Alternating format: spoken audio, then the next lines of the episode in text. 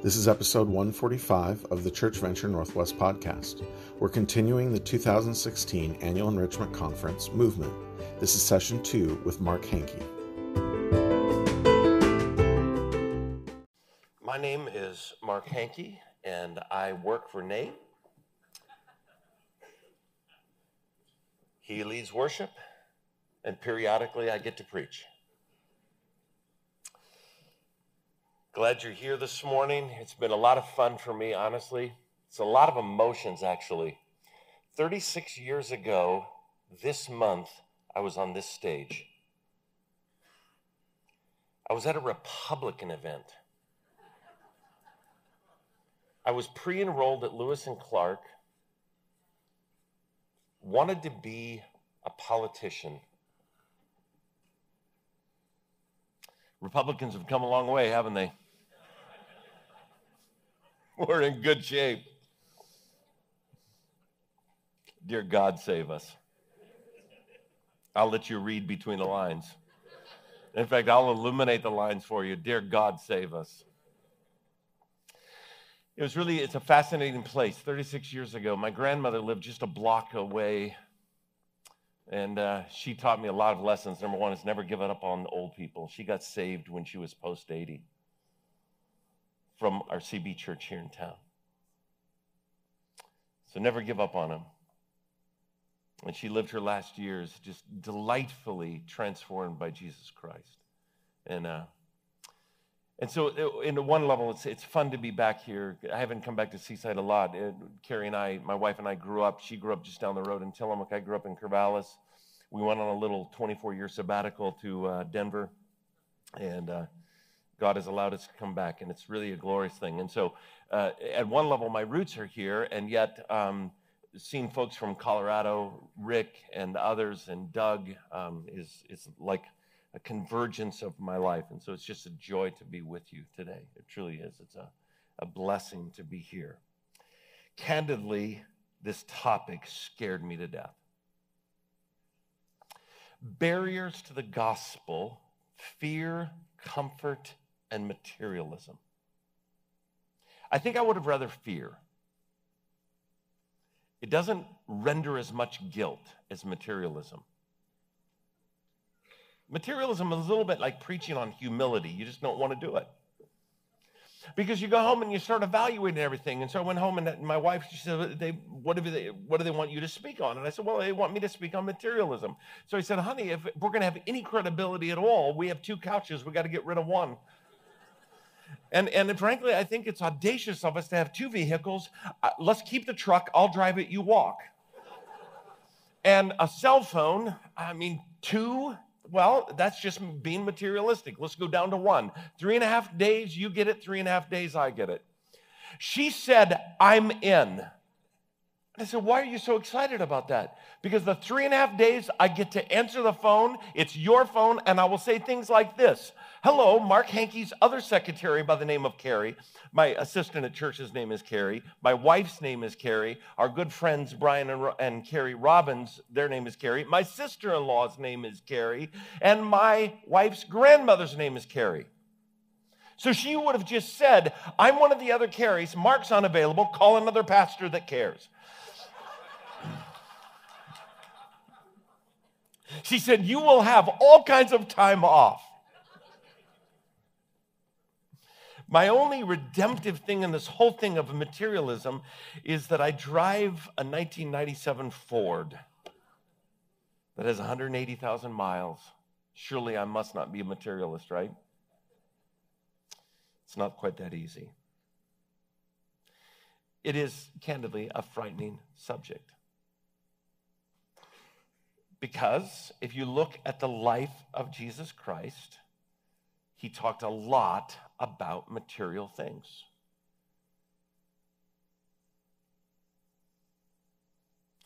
A good number of his parables, 16, by the way, of his 38 parables, deals with the issue of money.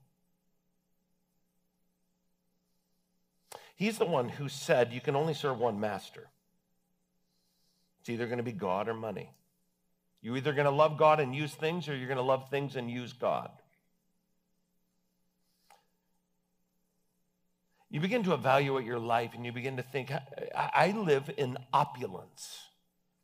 Probably the poorest person in this room lives at a standard in the top 10% of the world. I've sat under professors who have lived in international zones and come back and had what I call kind of third world guilt. I didn't enjoy sitting under them. I felt guilty for everything I owned. It felt like my only answer in life was just to get rid of it all. I didn't know how to respond. Proverbs 28:20 says, the one who is eager to get rich will not go unpunished. That's challenging for me because when I left my home and I didn't go to Lewis and Clark, strangely, I don't even know how, God hijacked my life. I went to Oregon State. I enrolled in business because I grew up below the poverty line. I did not get above the poverty line until I was 30 some years of age. The reason is I graduated from seminary, made it out of there with little debt, praise God, but I was serving in the inner city, and I was just happy to get a paycheck. But I lived in poverty. But there was a time in my life where, as I was raised in poverty and I went to Oregon State, I looked at all of the majors. I had no idea what I wanted to do. And so I said, business, that sounds like a lot of money. Accounting, that sounds like more money. That was my major. And that's literally how I signed up for it. I wanted to make a lot of money. I never wanted to be poor. I always wanted to be like Billy Johnson's dad, who whenever I was with Billy Johnson's dad, he was the owner of a car dealership in town. Whenever he opened his wallet, he had $20 bills. I thought, who has that? I don't even have a wallet. And every time Mr. Johnson opened up his wallet, he always just poured out these 20s. And I was like, I want to be like him. I really did. And that's why I signed up to be a business major. Not knowing at all that really what I was heading towards was punishment. Because the person who is eager to get rich will not go unpunished. God spared me. He spared me and called me to be a pastor in the inner city where I unjoyfully served for years, not knowing I was a materialist in pastor's clothing. I commend our friends for choosing this topic as much as I'm scared of it. I'm scared of it because of its evaluation of my own life. I'm scared of it because the tendency to just throw all kinds of first world guilt upon you is so opportunistic in this moment. But I commend them because I think it's a critical issue. Given the fact that where our treasure is, that is our retirement, there our denomination slightly will become. I can quote a Southern Baptist today. Bryant Wright, 5 years ago, he was then president of the Southern Baptist Convention. He was speaking to his delegates, and he quotes, and I say this, he says, I believe that the number one idol within the lives of our people today is materialism. And if idolatry is our greatest threat, I remember one time watching, it was a series of talks, and Piper was there, and Driscoll and a bunch of other people were there. And the question was this: what is the greatest threat to the evangelical community, the evangelical church in America moving forward? And all of these guys, Chandler and Driscoll, they all had these really, really good responses. And then Piper says, I suppose that the greatest threat to the American church is the greatest threat that has been to the people of God forever. And that is a high view of themselves and a low view of God, idolatry. I remember Driscoll saying, can I have my answer back? I like his. And if that's the case, then what we are talking today and tomorrow about is the barrier to the gospel moving forward at its most defined essence is idolatry. Our love of money, our love of things. Bryant goes on to note, he says, and I understand that Southern Baptists are slightly underperforming compared to conservative Baptists, but Chris, I will pay you for that wherever you're at. He went on to point that 2.5 cents for every dollar given to their church was going into foreign missions. His summary of this is this: we clearly see that no matter how much our people profess that they love Jesus Christ and his mission, they love their money more.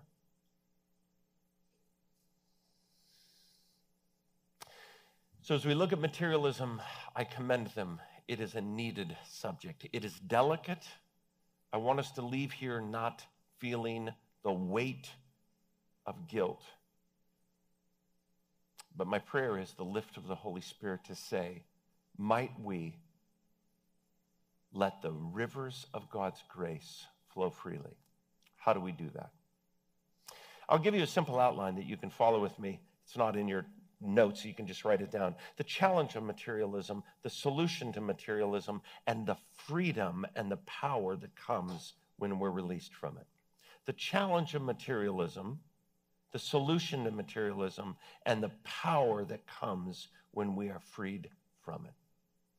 What is the challenge of materialism? Well, number one is where you and I live.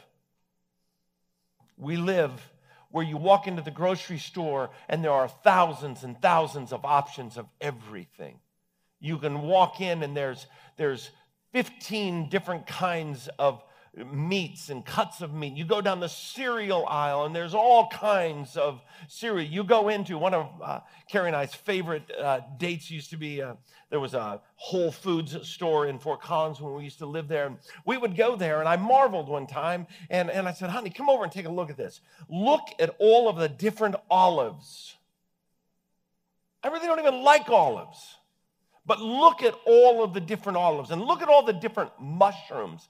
And we have them all. They're the legal kind. Look at all of the different.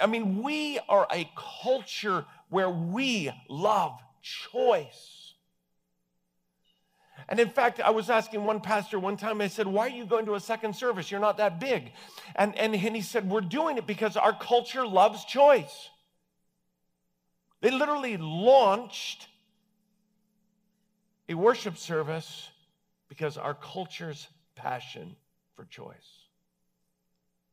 No sooner did I get requested to speak on this subject, and I took off for a trip to Peru, and I went down, and we were spending every day in working with a very, very impoverished group of people. And I remember one man, I walked into his house, and his house was probably about 8 by 15, and there was a bed there, and the linens on it, I know they had not been changed in 10 years. It was so amazingly soiled, and his options of food every day were 2 items. But that wasn't just one home. We went home after home after home, and we went into their grocery stores, and their grocery stores were minuscule compared to ours. One of the challenges that we have in materialism is that we live in a culture that is opulent. It provides us so much. And the nation of Israel provides us with a great illustration. It is difficult to handle blessing. They seem to be on this wonderful cycle of blessing, independence, idolatry, disaster. Repentance, blessing, independence, idolatry, disaster. At some level, I think it should actually frighten us to live in this country, because it is very challenging to understand the concept of faith. When I was with a group of folks in a country, and we were there meeting at night, they told me, said, when something breaks down in our country, we don't just go to the store, we don't just go to a mechanic and get things fixed. We've got to pray, and if God doesn't fix it, then it's not going to get fixed. Man, in my place, when the car breaks down, to be quite candid with you, I don't pray. I call AAA. I don't go, God, if my truck is ever going to run again, you're going to have to touch it. I don't. I call a mechanic. goes to our church and I ask him for a good deal. It's called free. When you live in that world every day, you begin to swim in it. And you realize how many things in our day, because we live in opulence, we don't pray about. We don't go to the grocery store and say, oh God, I hope it's open today and not shut down by a civil war.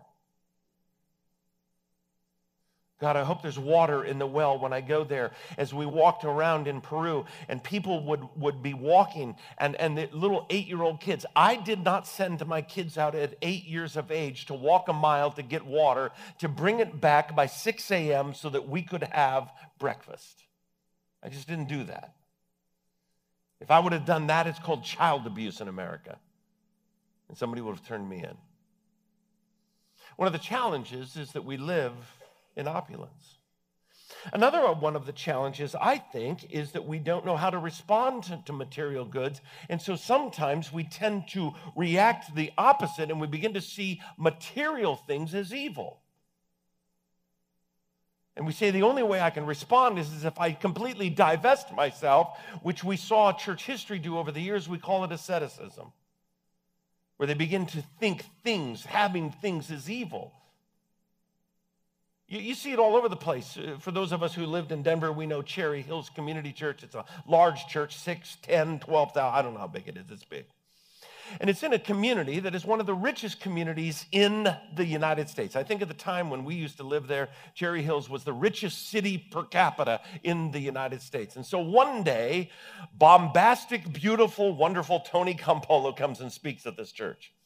And I went simply because I knew it was going to be fun. I mean, you just got to watch Tony go into a place like this and know that at the end of the day, man, fur's going to fly. And so Tony gets up there and does his normal thing, and he says, as he's preaching, and I don't even know what the topic was, I just remember this one moment, and he goes, would Jesus Christ drive a BMW? And in Tony Campolo fashion, I won't even repeat what he says. Blank no, he wouldn't. Cherry Hills, there were 150 BMWs out in the parking lot. But you know what he was actually communicating? He was communicating a form of asceticism. He didn't even realize it. Because he says, you know what, to own a BMW is sinful. Now, you can go out there and have an F-350 with 2 bales of hay in it, and you're not a materialist, you're a farmer making America great. But that truck costs more than probably the BMW. And so we get all weird about materialism, and we begin to get embarrassed. And it doesn't take much. I remember when I was driving a Chevy one time, God forgave me, and I drove through the bank, and it was a long truck. I mean, I got it at 70,000 miles. And I started talking this way all the time. Why? Because as a pastor, you're not supposed to have anything. It's supposed to be just grateful for the biscuits and gravy that we eat. And I drove through the deposit, and I went up there, and lo and behold, one of the ladies in our church worked at this bank. I didn't know. And she said, of all things, is that your truck? No, I stole it. Is that your truck? And I said, well, yes. And this is what she said, we pay you too much. Do you know how many more times when I introduced my truck, I said, I bought this truck, 70,000 miles on it. I got a really good deal. I was living the lie of asceticism. To have it is evil. And so I have to explain how good a deal I got on it. I was afraid. That's what makes this whole thing of materialism really challenging, because we want to do with materialism what we did with the ladies' dress years ago, and we measured at the door when you walked in, and we told you whether or not you were modest. And we want to figure out the same thing with materialism. Let me give you a definition. It is a challenge. I think materialism is simply this, a preoccupation with material things. Jesus says, do not define your life by what you possess. It is the willingness or the commitment that my life is defined by what I own. Now let me hurt just a little bit. In my early years, I said I was a materialist, and I really was. You know what I defined my life by? You know it. I'm among friends, the size of my church. And the size of my church wasn't all that large. I was in the inner city. And so I would find myself getting on an airplane, and somebody would say, what do you do? And if I felt really kind of good about myself, I said I was a pastor. If I didn't feel very good about myself, I said, well, I'm a pastor. I'm a professor at Denver Seminary. Why? Because one was esteeming and the other, well, it was embarrassing because they always seemed to get around to that nasty little question. How big is your church? Oh, it's huge. It's huge by inner city qualities, inner city standards. You see, I really was a materialist. What is a materialist? It's a person who's preoccupied with the material things, with size, with what I own. And it begins to affect us in three critical areas. Number one, it determines the things that I really trust. It determines the things that I long for, that I trust in, the things that define me. It actually also, materialism determines the things that I focus on. The story is of a young American guy who found $5 on the sidewalk one day, and he made the commitment, I will forever walk looking for more money. In his lifetime, the story unfolds that he found 29,000 buttons, 54,000 pins, 12 cents, a bent back, and a miserly disposition. What did he miss? He missed the faces of people. That's the challenge of materialism. It begins to get a grip on you, and you begin to obsess over it. It begins to define you, and it begins to shape you, and you begin to think about your life based upon those things that you possess. It focuses your attention, and it lures you to define your desires. It's called covetousness. And you begin to think about your life. If I have this, then I will be happy. If this happens in our church, then I will feel good. If this happens in our life, then I will know God is with me. That's the thinking of a materialist. That is really saying, I love things and I use God.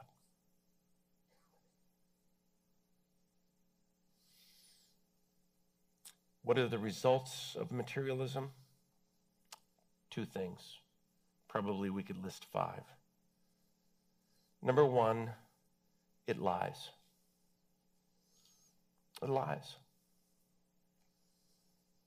I used to think when my church was 100 and it reached 200, I would be happy. It lied. I used to think when it was 200 and it got to be 400, I would feel successful. Materialism lied. I used to think that when I had $20 bills in my pocket, I've actually never gotten there. My wife keeps all the money.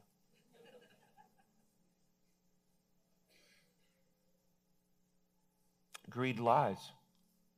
It's like the broken cisterns of Jeremiah, where Jeremiah says, my people have committed two sins. They've turned away from me, and they've dug broken cisterns. And greed is a broken cistern that you just keep digging and digging and digging. And when you dig the well and it doesn't hold water, you go over and you dig another well. And you keep trying to find those things in life that will satiate you so that you feel good about yourself. Greed lies to us, and greed blinds us. It blinds us to spiritual realities. In my early years of ministry, I really didn't enjoy people. I was scared of them because they had the power to leave my church, and if they left my church, I would somehow be devastated by that moment because I did not see them as people to be loved. I saw them as what? Congregants to affirm my life. I remember crashing in 1993. Really didn't like the church, scared to death of God. And I didn't like people at all. And the only thing that kept me from resigning is I was just frankly afraid that God would be ticked at me the rest of my life. I went to a counselor. I didn't know where else to go.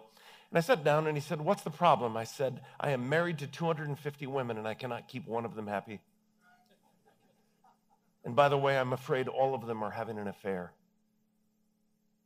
And every time somebody new comes into the church, I feel like God is saying, date that one.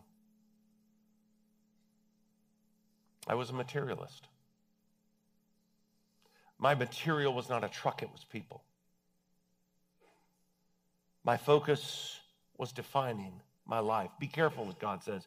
Guard your heart. Why? Because from that place, you will either believe lies or it will blind you. The challenge of materialism is that it can destroy you. I actually think materialism and idolatry is what probably drives most pastors out of the ministry. It's because they've never really identified that their value is coming from something other than Christ. And they can't live with it. And I don't know why God spared me. I truly don't. But I was so steeped and buried in it. It was a miracle, and I can't fully tell you how I got here. But I can, from Scripture, I believe, tell you the solution to materialism. The challenge of it, we live in it. And we spiritualize it as pastors because we may not have a lot of things, but we can turn people into things as easily as anyone I know. The solution to materialism is not asceticism. It's stewardship. I want you to turn in your Bibles to Acts chapter 4.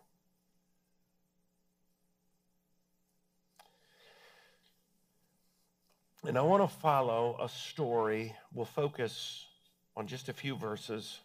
Let me read them for us. In Acts chapter 4, I will start in verse 32, and we will spend most of our time there. All the believers were one in heart and mind, and no one claimed that any of his possessions was his own, but they shared everything they had. And with great power, the apostles continued to testify to the resurrection of the Lord Jesus, and much grace was upon them. Much grace flowed through them. That's called a movement.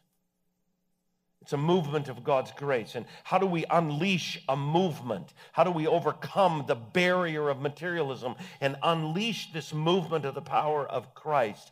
There were no needy persons among them, for from time to time, those who owned lands or houses sold them, brought the money from the sales of them, and put it at the apostles' feet of all strange things, and it was distributed to anyone as they had need.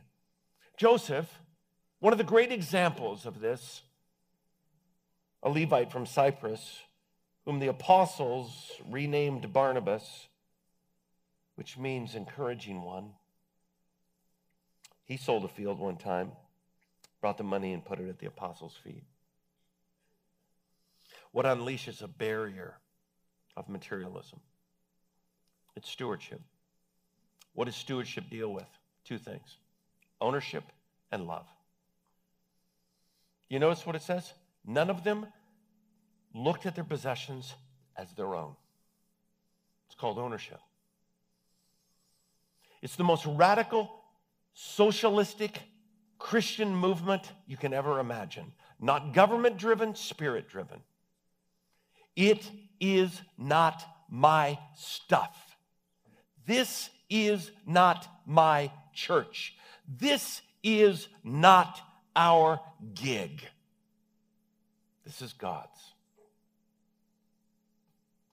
And in the words of Eugene Peterson, in his wonderful book, Contemplative Pastor, he says, whenever you enter into anything, the prevening grace of God has gone before you. And there is a story that God is writing in this movement, in your church, in your life, that God began long before you ever showed up on the scene. And it is not your responsibility to get something going. It is not your initiative. It is God's initiative. It is the issue of ownership. And what I believe unleashed this movement and this church was a conviction that they had a unity over. Do you notice what he says? All the believers were one in heart and mind. About what?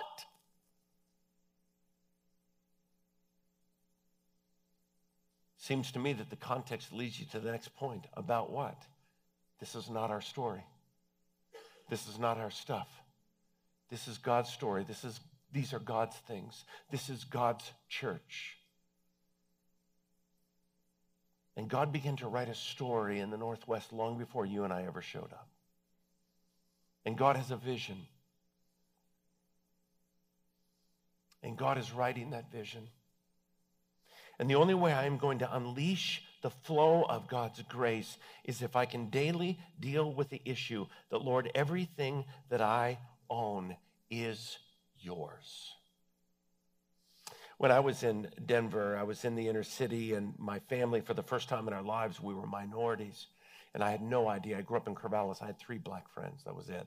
The only 3 black guys that went to our school. And they were all very, very athletic. They all played professional sports and were from very affluent families. And then I moved into an area where we were minorities, and the odds of a church transitioning in that kind of context, you had a 1 in 7 chance of making it. So I reached out to anyone that could help me because I had no clue what to do. One of the individuals that came along was a gentleman by the name of John Perkins, who was the founder of Mental Hall Ministries. And for whatever reason, John looked at me. I think he felt pity, and he says, hey, how about if I give you a half a day to walk around your church and your city and your neighborhood, and I'll help you think. And he told me a story when we were there together. He says, you know, a lot of people used to tell us that you can either give a man a fish or you can teach him how to fish. And I said, yeah, I know that. So what you're going to try and teach me how to do is teach men how to fish. He said, no. It has nothing to do with giving the man a fish or teaching the man how to fish. I said, well, what it has to do with? He goes, it has to do with who owns the lake.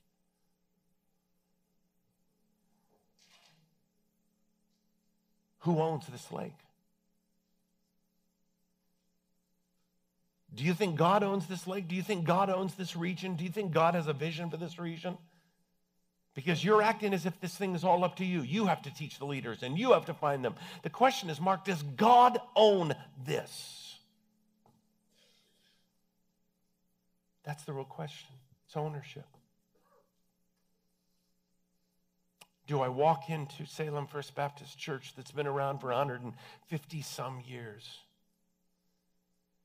And do I see it as a place that needs the initiative of my leadership, or do I see it as a story that God has been writing that he has asked me to be a part of? It has to do with ownership. Do I feel the responsibility to get something going, or do I understand that the only thing that will truly unleash the movement of God's power is if I crucify my passion to control and own, and I recognize every day that everything I have is God's, including this church.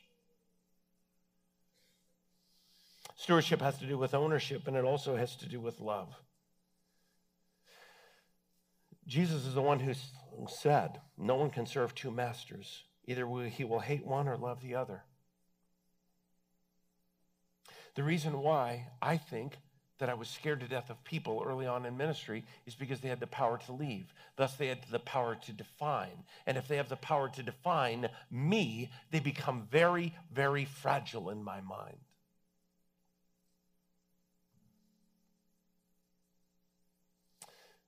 But God, if I really love you,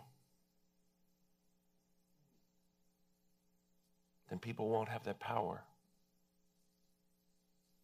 And I began to look at it, and God said to me one day, not audible, but it was really, really close.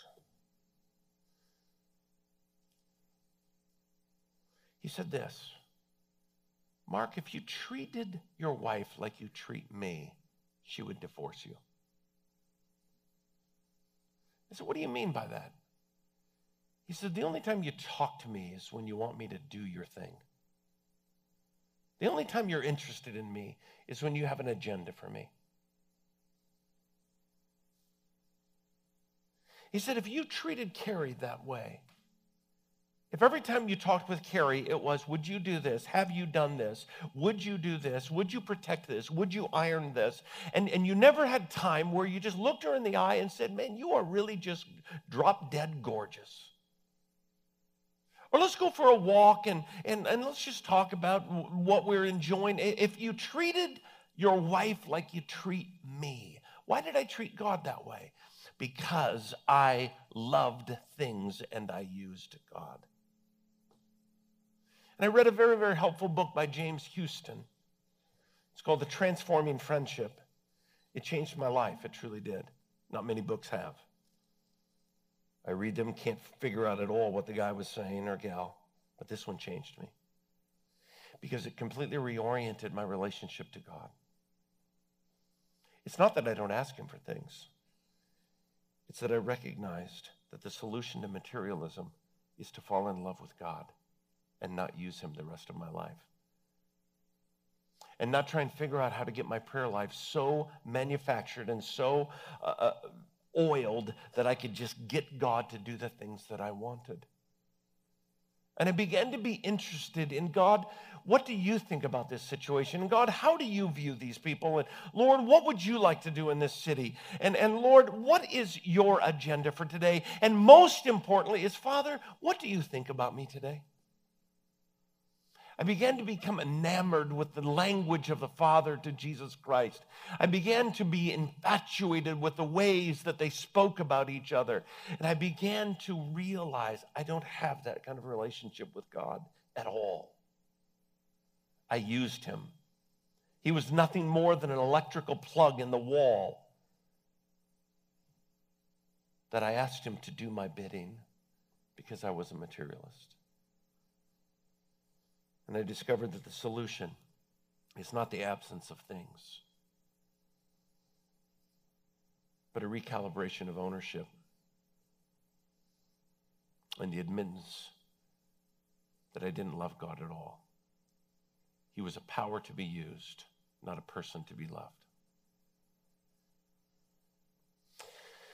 What happens? Possessors become selfish, focused on their own thing, threatened when God doesn't play. What unleashed this church? No one claimed that any of his possessions was his own. You can go home and sell everything that you have and you'll still be a materialist.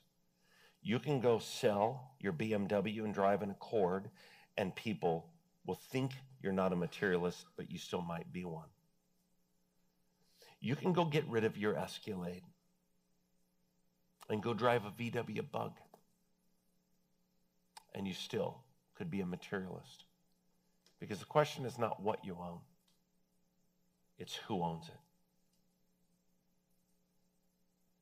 Does God own my church? Does he own my life? Does he own my children? And am I in love with the Father and truly, affectionately in love with the God who created me and calls me his son and delights in me and sings over me and longs to bless me beyond anything of the prayer of a materialist? What happens when we deal with that crucible of ownership? We experience the power of grace. I don't think it's an accident at all. I think it is a logical flow. No one claimed that any of his possessions was his own. They shared everything that they had. Verse 33, with great power, the apostles continued to testify to the resurrection of the Lord Jesus Christ. Why? Because stewards validate the power of the gospel as they learn to give. What happened, I think, is that Barnabas came along and he said to them, hey guys, God's given me some money and I want to give it to you. Now, Barnabas is an interesting guy. Look at it. His name is Joseph. Where's he from? Well, it says that he's a Levite. What does that mean? It means that he should have been an attendant in the priesthood. He should have been in the temple, should have been a gatekeeper, should have been a worship leader. The problem was he was from Cyprus. Therefore, he was a Hellenist. And therefore, he couldn't serve. They wouldn't let him serve because he was considered a foreigner. Probably didn't know Aramaic, and he wasn't received. And so though by blood he was a Levite, by practice he was never allowed to serve in the temple. You would think that, well, wait a minute, man, this is my family. I should be able to be serving here. But that didn't stop him. He came in, and he was actually the first recorded donor to the church. And he comes and he says twice in this text, very short text, they sold things and they laid it at the apostles' feet. What was the effect? Same effect that I had one time in my life. We were just launching a $3 million building program. God was doing some great things in our church. It was amazing. And then of all strange things, on the Monday after we broke ground, there was a gentleman that came to us, our neighbor, and he goes, I'd like to sell you all of the duplexes. And I said, this is a horrible time. We just committed to a $3 million building program, and we just turned up the dirt yesterday. I was actually just playing the guy, kind of making sure that he knew we didn't have a lot of money. But I went to our elders, and I said, what do you think of this? And they said, this is a horrible time. I said, that's exactly what I thought. But in our prayer, we discovered that we're not going to say no for God or for the congregation. We're going to let them vote. And so that we just started this huge project. We went to the church the very next Sunday, and we cast this vision. God, I think, is giving us an opportunity to buy these duplexes. And we laid out the vision. We wanted to do a counseling center for the poor. We wanted to do an internship home, and we wanted to do a home for unwed mothers. And we had a number of visions in this place. And we told the congregation that in the next 2 months, if God raises the money, we'll negotiate the price and we will buy it. But we just have no vision in our heart or no desire in our heart to obligate us as a church to buy this. We really believe that we want God to speak through you. There was a gentleman who walked up to me afterwards, and he said, I love the vision, Pastor. And he handed me a check, and I said to Earl, Earl, we're not asking for checks. We're just asking for pledges if you believe this is God's leading. And we needed to raise, I think it was like $500,000 in about 2 months. And he comes up and he goes, oh, God's going to do it. I know. Just take my check, would you? You don't have to ask me twice. I'll take checks. I took the check and I went into my office in between services. And I opened the check. I'm not a fundraiser. I'm a horrible fundraiser. I don't even like it. And I was looking at a check for $110,000. Who can write a check for $110,000? I have struggled some days $110.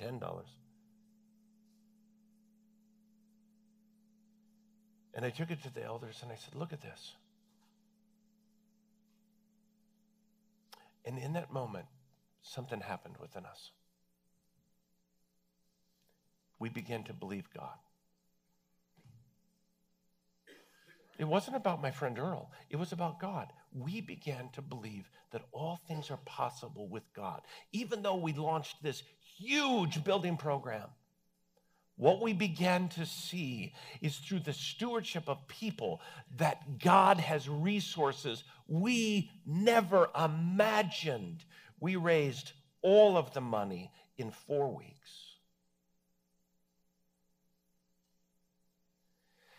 Something happened in our church, friends.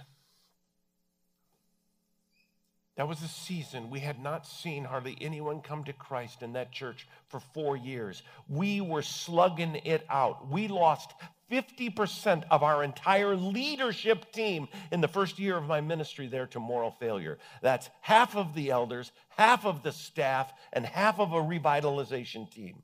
We lost 50% of them. It was an absolute bloodbath. We hated elder meetings because we were afraid somebody else's sin was going to come out. But there was a moment in our church's life where we began to believe God. And you know what helped us?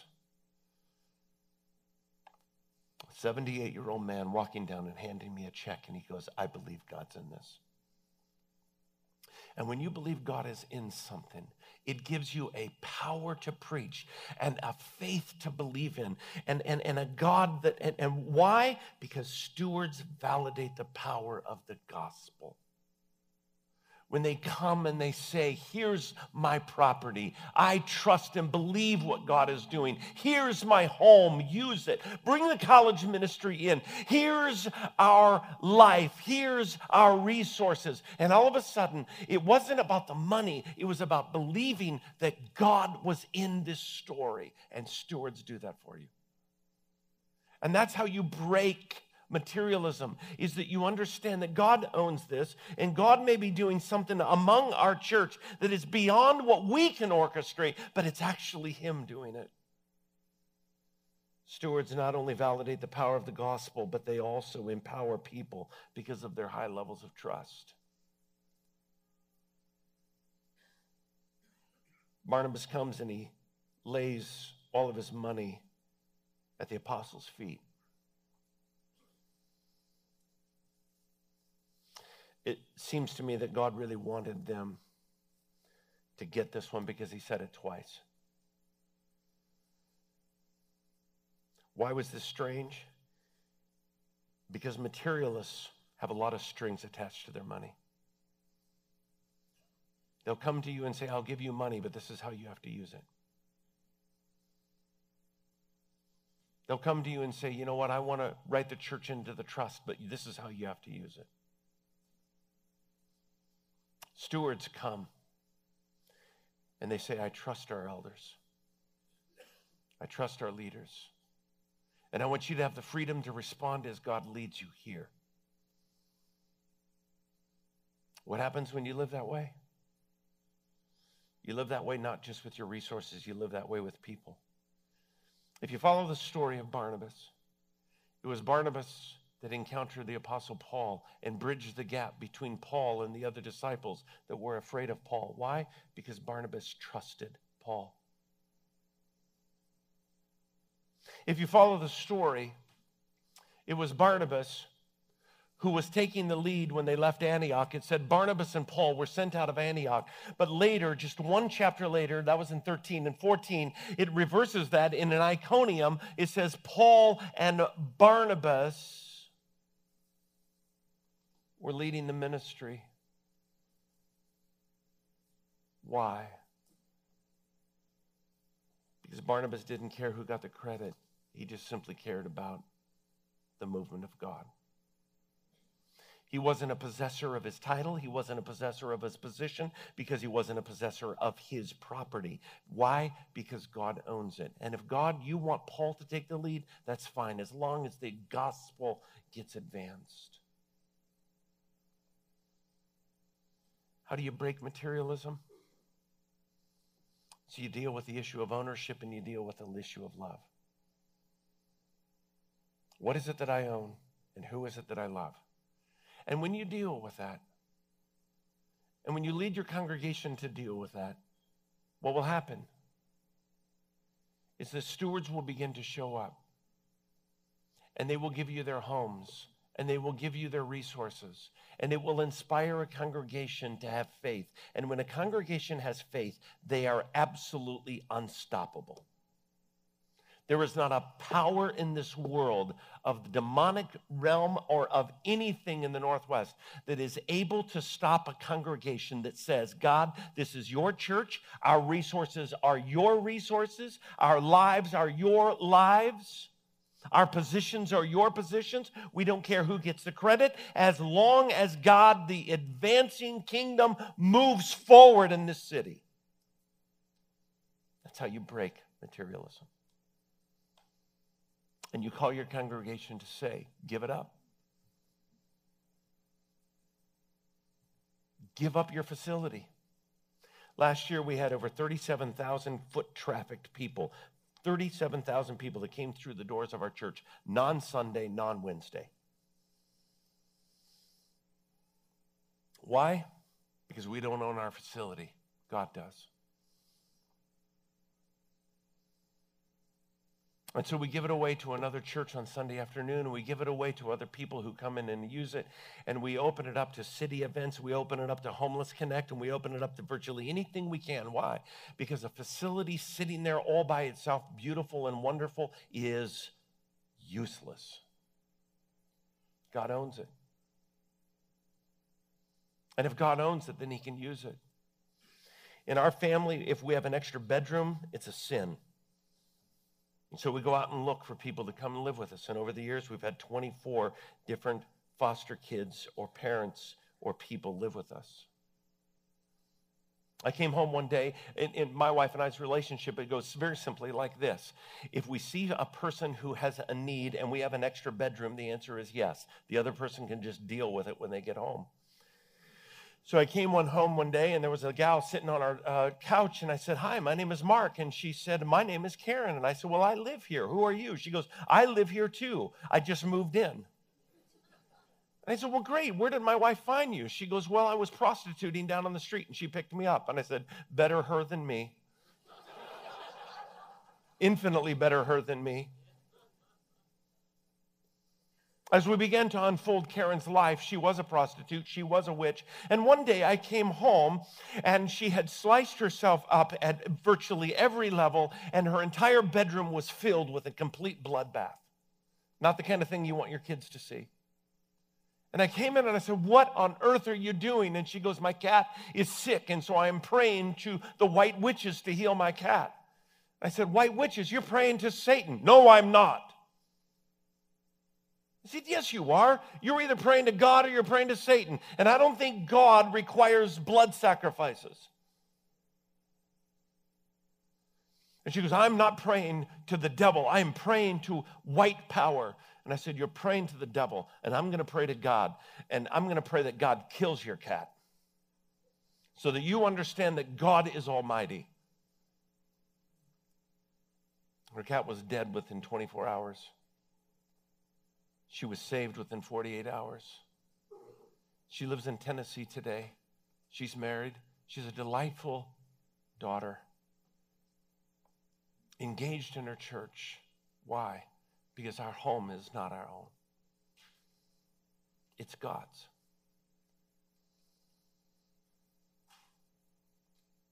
And because our church is not our own, it's God's. And because our life is not our own, it's God's. And when you live with the issue of ownership and love, what happens? With great power, the apostles continued to testify to the resurrection of the Lord Jesus, and much grace flowed through them. That's a movement.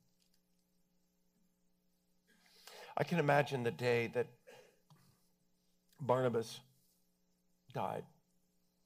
I don't know if they had a funeral, but have you ever been to funerals where people speak a good word? It's called a eulogy. If you allow me just a little bit of creativity and license in this, I can imagine that the Apostle Paul maybe came to that day. And he said, "You guys know me as the Apostle Paul. I'm the writer of 2/3 of the New Testament under the inspiration of God. But I got to tell you, there was a day that not even one of the apostles would speak to me. The only person that would put his arm around me was a guy by the name of Barnabas. He risked his reputation. He risked his life. And he trusted me. Were it not for Barnabas, I wouldn't be here." And after Paul spoke, a young guy by the name of John Mark got up and he said, "All my life I've been a quitter. Everything I've started, I've quit. I was a disappointment to a man I looked up to. His name was Paul. And in fact, even Paul quit on me. And he quit on me because I'd quit on myself. And I'd quit on everything. But there was one guy, and in fact, he risked everything. He risked his relationship with his best friend. And he put his arm around me and said, 'If you stay with me, I'm going to help you finish.' One of the happiest days of my life is under the inspiration of God. I finished the gospel of Mark.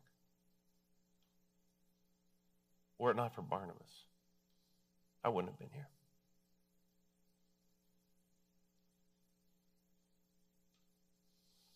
See, stewards have that kind of power.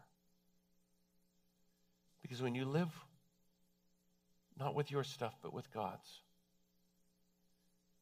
you unleash the grace of God in a way that it brings transformation.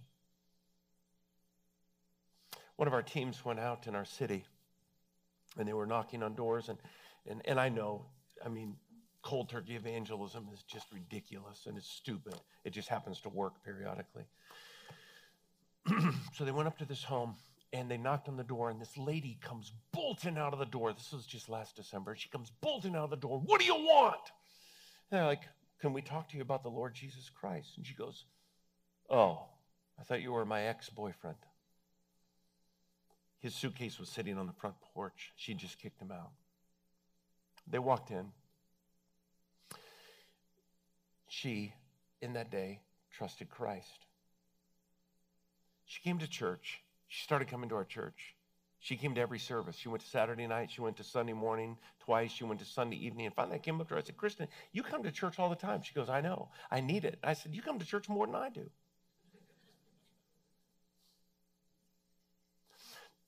She hit some real financial problems, and somehow somebody in our church found out about it, and so I had an envelope on my desk one day, and it just had money for the young lady who just kicked her boyfriend out of the house. This is for her. Oh, I think I knew who that is. So I said to Jim, Jim, you're the one who led her to Christ. Why don't you take this over to her?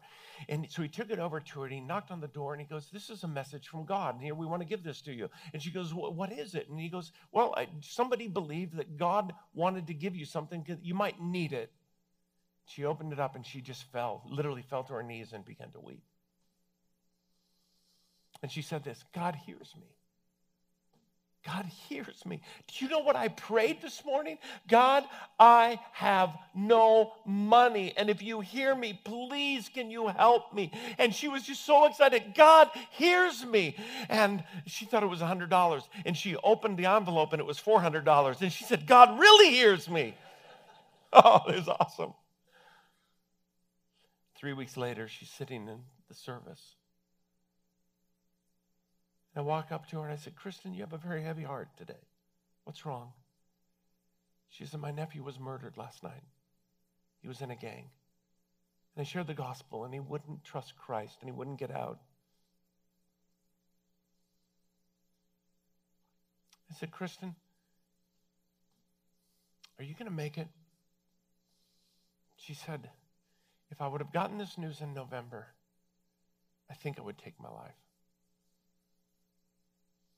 But today I'm going to make it. Because there was a lady in our church who 3 years ago was in a horrific, abusive relationship. And she trusted Christ.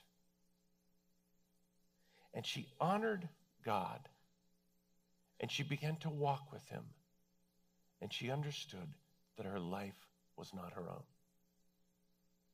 And 3 years later, she puts $400 on my desk to go to Kristen so that Kristen might understand that God hears her.